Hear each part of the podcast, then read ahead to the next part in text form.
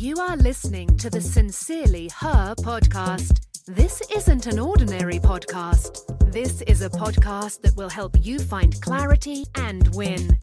Welcome to the Sincerely Her podcast. I am Tam. Thank you for joining me. Today's note what you need is to believe. Do you tell yourself that you need this or you need that to do this or that? Do you tell yourself that you need more money, more knowledge, or more time to do this or that? The reality is, none of it will help. What you probably need is to believe in yourself. Believe you are unstoppable. Believe you can have anything you want. Believe anything is possible as long as you have the confidence to believe. Believe you have everything you need right now and nothing can stop you.